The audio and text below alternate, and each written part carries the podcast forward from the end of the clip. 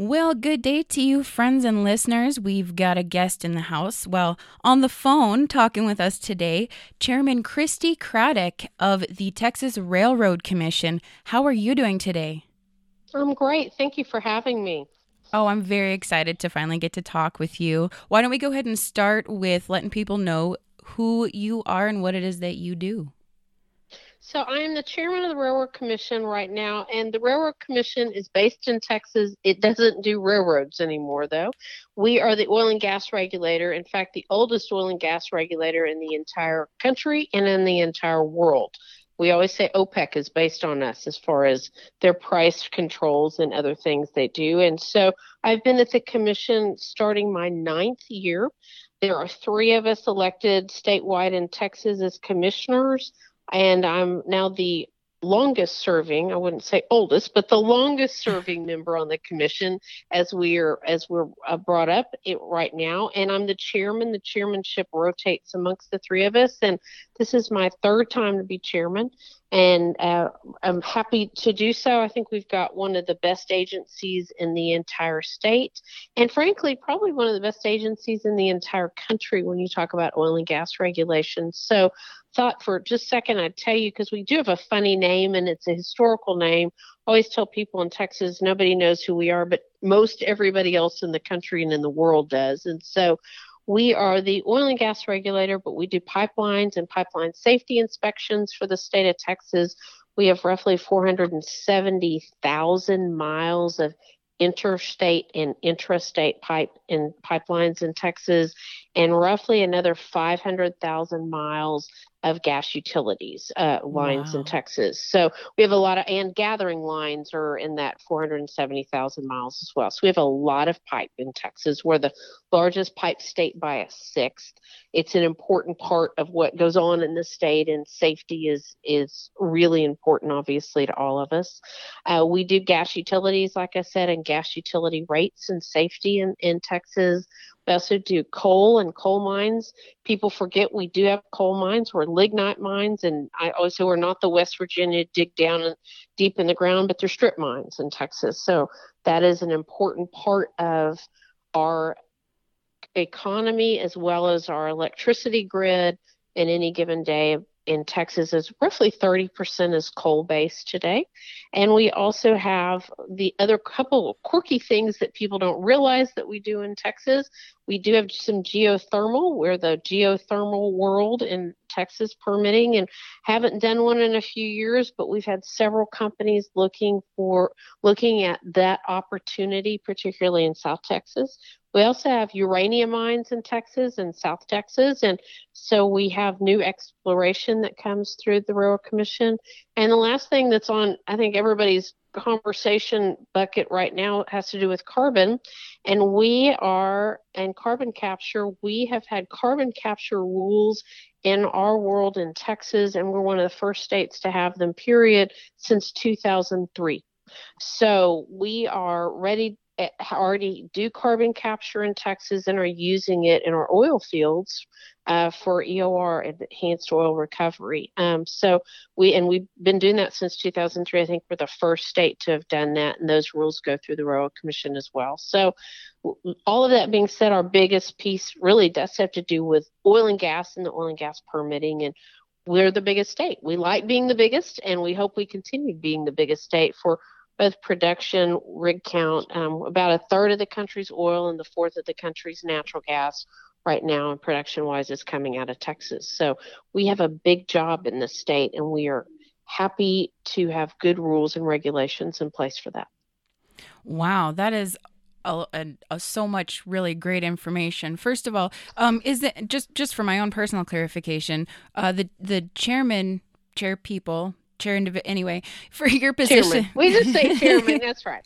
Um, man or woman we just call it a chairman. It's just easier. Uh, right. So you're elected by the people right for a term of six years. So if you're in your ninth year you you this you you would have uh, won two terms then. So that's first that's of all con- congratulations. That's kind of that's kind of a neat just something kind of a side note there. But um when you were talking about the carbon capturing and carbon emissions it kind of triggered in my brain too a lot on the website that I'd seen regarding environmentally friendly practices, or even like as you were mentioning, the strip mining and whatnot.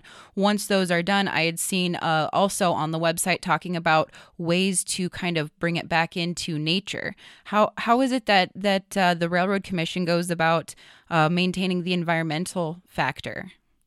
Look, we think our two reasons that and our our the reason we do our job first and foremost is to prevent waste. So that was one of the reasons we started regulating oil and gas back 101 years ago, right in Texas, as it was discovered, and protect the environment. Those are our two priorities at our agency. And so when we talk about protecting the environment, one of the things that we have and have had for years and years and have some of the some of the oldest ones and the best practices we believe are rules and regulations, right?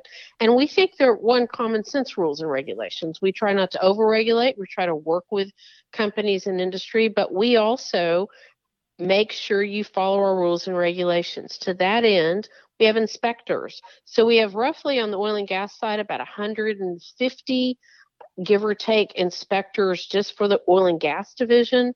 We have another about 30 people who are on our division for coal and coal mines, and then about 70 people in our pipeline division. So, uh, almost half of our agency, a good third to half of our agency, is inspectors that are out in the field every day doing inspections. Last year, we did over almost 200,000 inspections in the state across the state. Wow. And so it's a lot. We have a lot that we do in the state. We're a big piece of the state, and it's a big state. And so we have inspectors and and now 10 field offices across the state.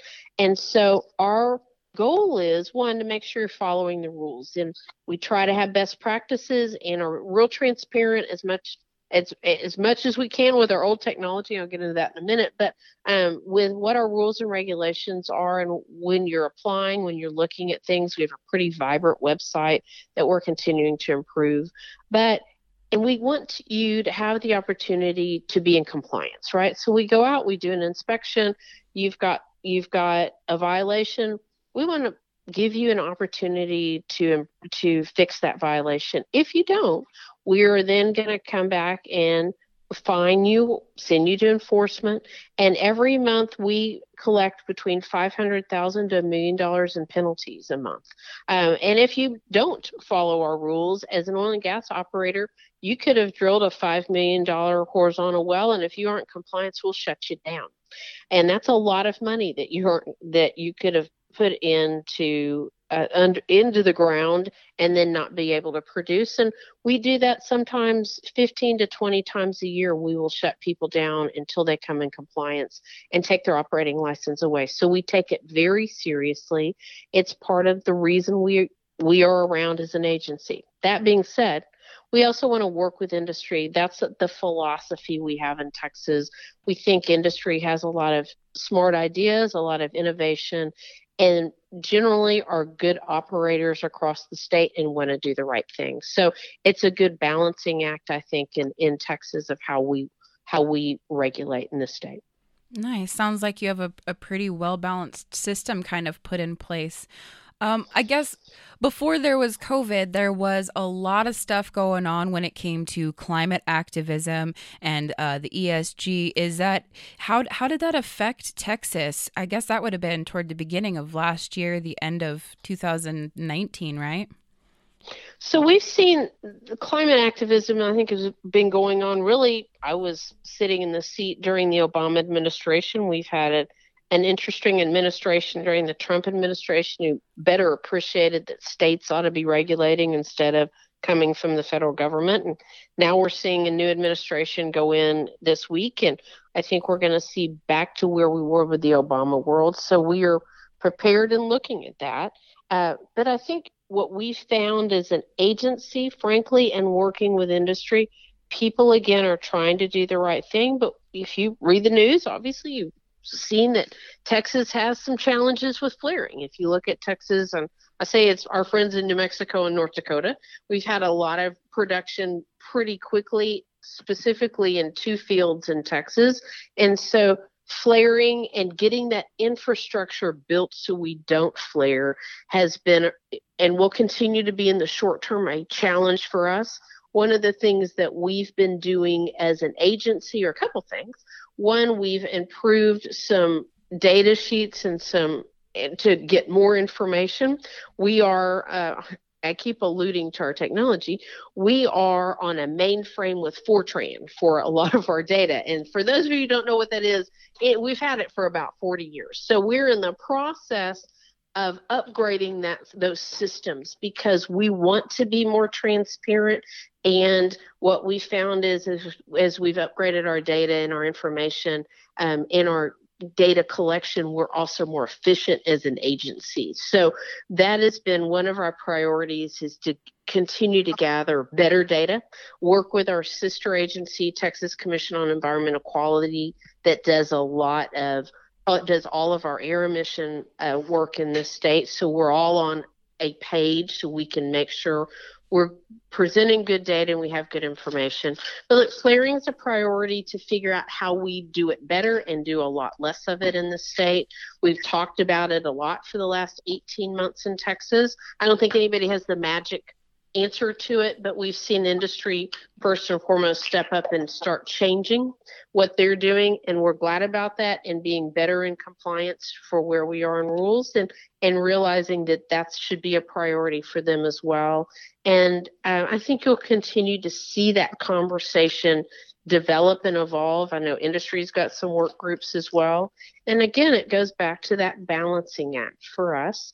We have all most of the large operators in the country have a, some position in Texas, but our lifeblood historically has been smaller operators as well. And so we don't want to have too onerous rules that small operators don't have an opportunity to get to be in compliance and continue to operate where the larger operators obviously can put a lot more money to it and it's a, a huge priority for them as well so how we continue to work with companies recognizing that we need to have best practices in the state because people look at us is a, is a real challenge for us as, and we continue to work through that absolutely that that does sound like a, a challenge of its own um, so it was alluded to me that something almost happened earlier this year, and I'm not entirely certain what, but it sounded kind of ominous. Was there something going on toward the beginning, middle of the year that uh, that wasn't so good?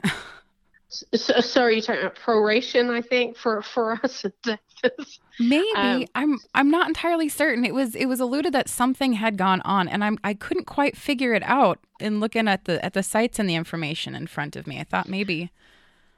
So so Texas, eh, you know, if you go back to where we were a year ago in the country, right? We were all kind of rocking along, knowing COVID may be out there, and it really hit Texas at about I call it spring break because I happen to be on spring break with my daughter, and so uh, mid March for Texas, we uh, realized COVID was going to be a bigger challenge in this in this state than anybody had hoped, and obviously uh, in the country and now around the world. And so we have been producing in this state four 4.2 million barrels of oil a day, plus another almost would get us almost to 5 million barrels a day if you looked at our, our liquids. Um, we were at all time highs in 2019, and we were watching industry slightly reset in the fact that um, that there was a lot of production going on. They were trying to make sure they could sell it on the worldwide market. And so, two things happened simultaneously in the oil and gas industry. If you go back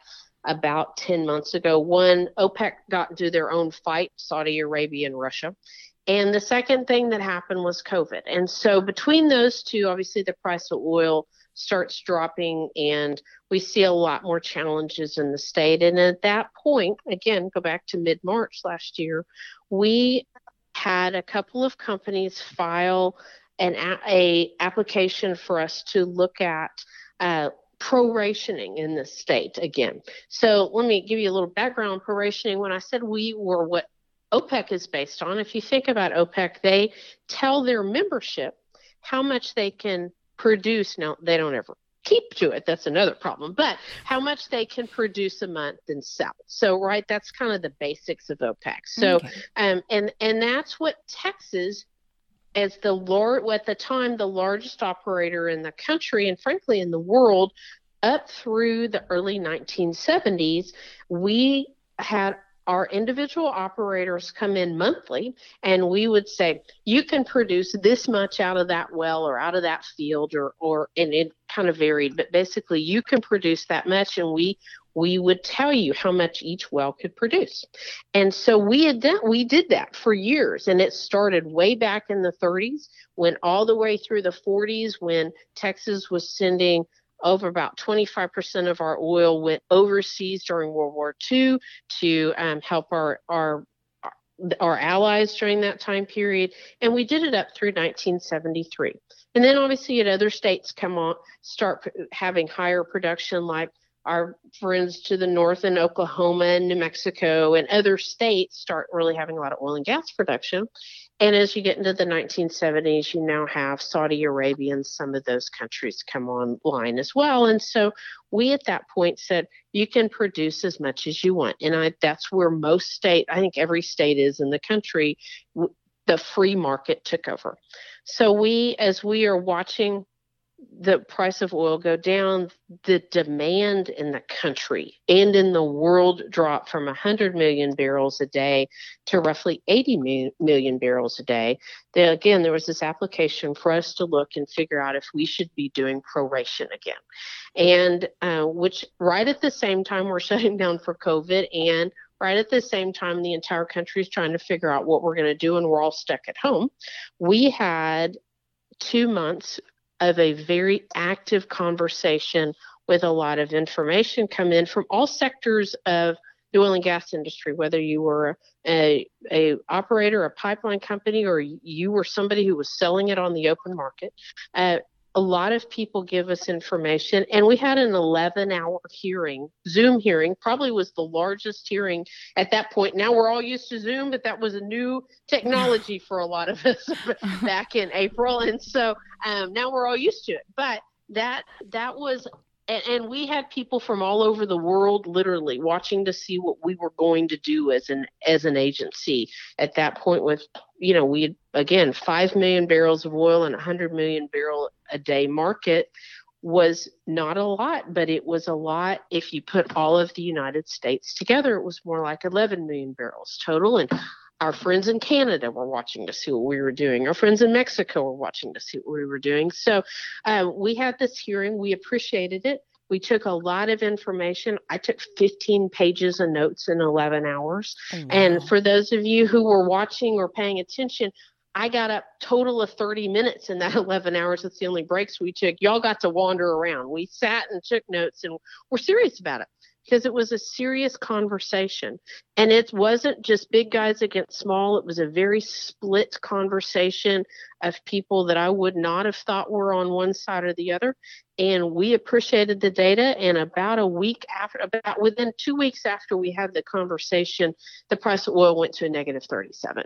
And so at that, within a week, actually. And wow. so at that point, I think there was a recognition that this, which had never happened obviously before in my lifetime, in a lifetime, and I'd like to see it never happen again, by the way. But I think at that point there was recognition from this agency that the free market really was going to work. And so we chose not to do proration in this from this agency. And I think had we, that other states would have followed suit, right? Because, um, like I said, we had a lot of people, we had 29,000 people watch our hearing from every state in the union but Hawaii. So maybe I need to all go, we all need to go to Hawaii for a break or something. And, um, and South Korea was our second largest country that watched us. I don't know what goes on in South Korea, but apparently there's some opportunity. They're watching the oil and gas markets in Texas. So, interesting. Um, it, it was interesting. We weren't sure why, but we had, you know, countries all over and I think there what we would have done,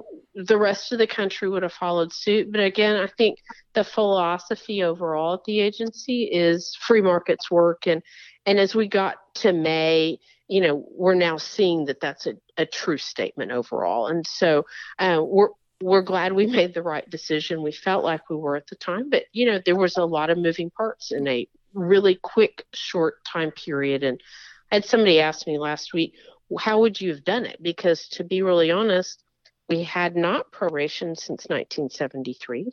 The people who were at the agency and were in the industry in Texas during that time were either older and retired or dead. And I don't mean that in a mean way. It's just been a long time since we've right. done it. So we would have probably done it by field, and that would have been really challenging for us um, and really challenging, I think, for the industry. So uh, we are glad we're past that conversation today and instead have tried to use other rules and waivers that we've been allowed to um, look at as an agency to try to keep this industry alive during the short period, meaning giving them more opportunity to file things, giving them more opportunity to um, waive some fees so they could put their resources other places and um, and keep people employed today. Oh yeah, every little bit helps, as I'm sure it you, does. Yeah.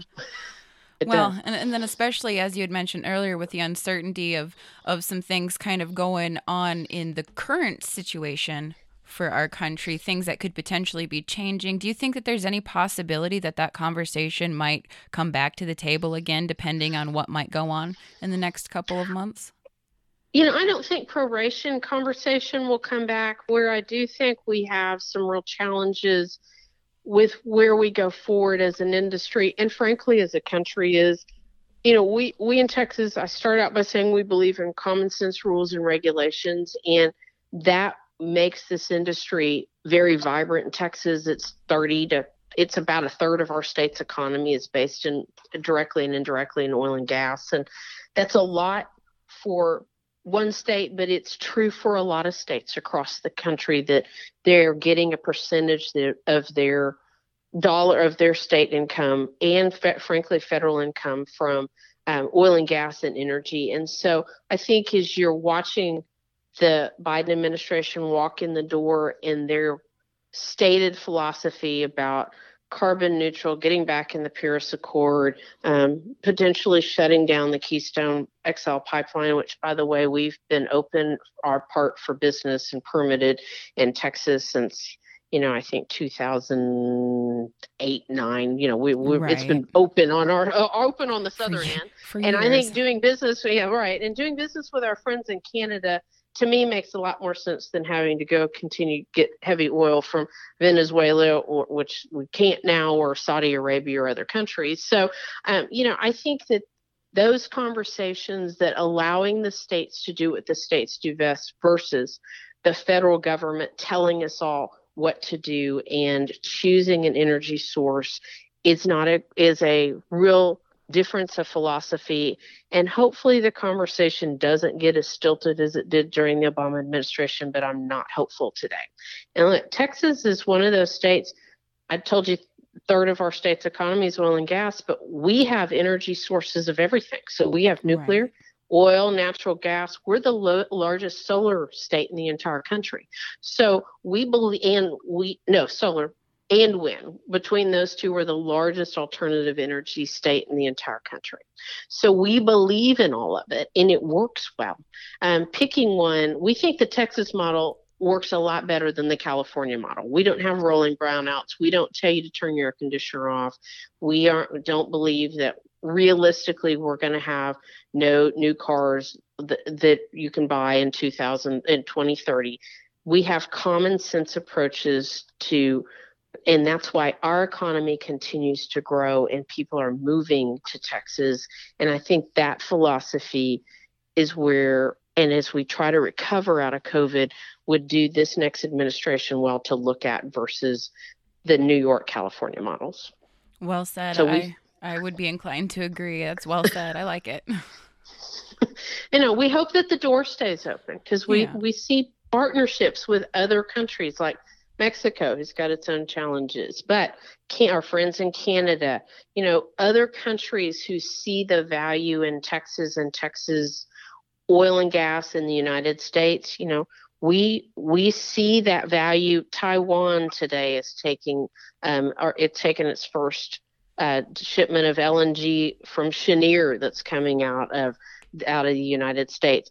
These are countries that want to have clean energy we're using and developing clean energy. People who argue that we don't have clean energy, they haven't looked at the fact that our methane emissions have gone way down in the last 10 years, not because of overregulation, but because industry's seen the value and has put the technologies in place that they need to without being told to, versus Russia that or China that frankly don't use any good technology to figure to help their air quality, right? We're doing the right things in this country. And I think that's where, and our flaring's way down, frankly, in the last nine months in this, not, we don't think just because we aren't, we aren't developing, but just because companies are seeing the value in that as well. So I think we're producing a lot of clean energy in this country, natural gas being a leader, but oil, we're not, even if you look at projections of any company or any group worldwide that I've seen in the last 10 years, oil and natural gas are going to be part of the energy package for the entire world for the next 50 to 100 years and up to f- more than 50% of the of the energy package for the entire world. It's not going away. So having the ability to have good innovation with common sense rules helps the those that new technology that continues to keep the environment clean get developed. Wonderful. Wow. Well, Okay, I see that I've I've taken up nearly all of the time that I've I've asked from you, and I I don't want to. I know you're a busy lady, so I guess you've mentioned um, plans, you know, for to to be able to get some updated technology so that you can have better data. Flaring is still a top priority, even though uh, you know that has been decreasing. Kind of sounds like you're on top of things. Is there anything else that you think is is pertinent or that you'd like to discuss about going into this year? You know, I think the biggest challenge that all states are going to have is how, and the federal government obviously, is how you're going to budget. And so, and how we plan for the future. And again, to me, it's knowing oil and gas is going to be there, knowing energy is important. It's the it people people look at me and say, "Well, I'm not in the energy industry. Why does it matter?" And what I remind people is if they didn't have oil and gas, they wouldn't have a computer, they wouldn't have their iPhone, you wouldn't have all the medical equipment we're using today for COVID and or it's allergy season in Austin, Texas, so you wouldn't have your allergy medicine too. Oil and gas touches you every single day. It's a component of your life, whether you drive or not. It's a component of your life. And so having good rules and regulations that make sense, I think, is what's going to be important instead of may, choosing an energy source never works in this country, I found. And so I think if people recognize and continue to have good conversations and make sure that your the regulatory body of your state is protecting the environment versus top down from the federal government, it seems to work a lot better. I like that's it. what we hope to see happen. Not hopeful, we hope to see happen. And mm-hmm. that's where Texas will continue to be a leader in that respect. So come to Texas, but bring your good ideals, not your ultra liberal ones, please. We appreciate that. Amen. Well, thank you. Thank you so much. You are such a wonderful spokeswoman for the industry. You have so much great information. I'm really glad to have gotten the opportunity to talk with you today. Well, thanks for having me. I appreciate it. I look forward to visiting again soon. And if anybody's got any questions, please contact us at the Railroad Commission. Thank you so much. Thank you. Have a wonderful rest of your day. You too. Thanks. Bye bye. All right, friends and listeners, that was Chairman Christi Craddick with the Texas Railroad Commission. If you like the information, if you'd like to find out more, don't hesitate to get on to rrc.state.tx.us, or you can also web search Texas Railroad Commission, uh, but they have lots of really great information up on their website. If you would like to know more about Christi Craddick herself, you can certainly go to christicraddick.com. She's got all kinds of wonderful information up there, as well as uh, many things that she's been a part of working on in regards to the industry and and so so much great stuff up there. So by all means, if you have any interest, want to find out more, like I said, go to rrc.state.com craddock.tx.us or you can go to christicraddick.com to find out more about Chairman Craddick herself. Loved all the information that she brought with her today. I hope you enjoyed it as well. And if you did, be sure to check out the rest of what thecrudelife.com has to offer.